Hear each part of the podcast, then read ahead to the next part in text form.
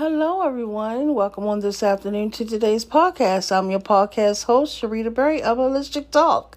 This podcast is for educational purposes only, not intended to treat, cure, diagnose, or prevent sicknesses, illnesses, or disease or mental health issues.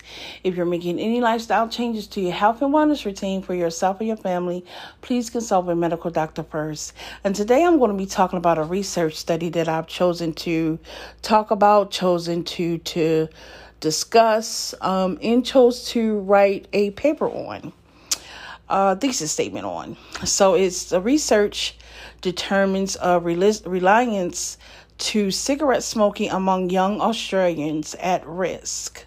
Um, which is which as exploratory study which focus on those young Australians who fall under the low social economic umbrella which are at risk of smoking, and the study explores the determinants of smoking reliance with young people that live in Australia.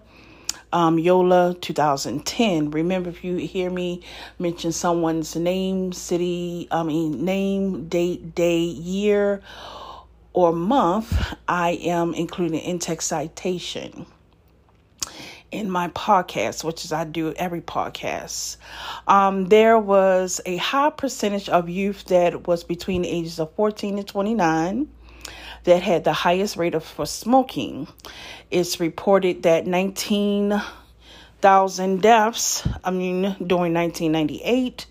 This was due to the increasing number of young people that were considered smokers, even though um, that's a hypothesis was not present. We see that there were questions that are to be explored, that young people were either strong in their cognitive skills and other variables that were looked at as a result of how strong a young person is in certain areas that may or may not be affected by smoking. The questionnaire that was given was a self report that conspired on measuring the reliance that deals with the humor, coping, depression, anxiety, stress, peers, and family. Other things were taken into consideration, such as how the research leaned towards how parental approval or disapproval of the increase in smoking among young people. Thus, the test or study was given to youth between the ages of 15 to 29. This test was performed at the Adelaide Technical and Further Education Arts campus by using the Statistical Package for Social Science SPPSS version 13.0. The study was done by using the analysis of frequency standard diversion samples, t-tests, analysis of variation, variance, logical regression, YOLA 2010. The study was well put together, very detailed and organized, and very informative.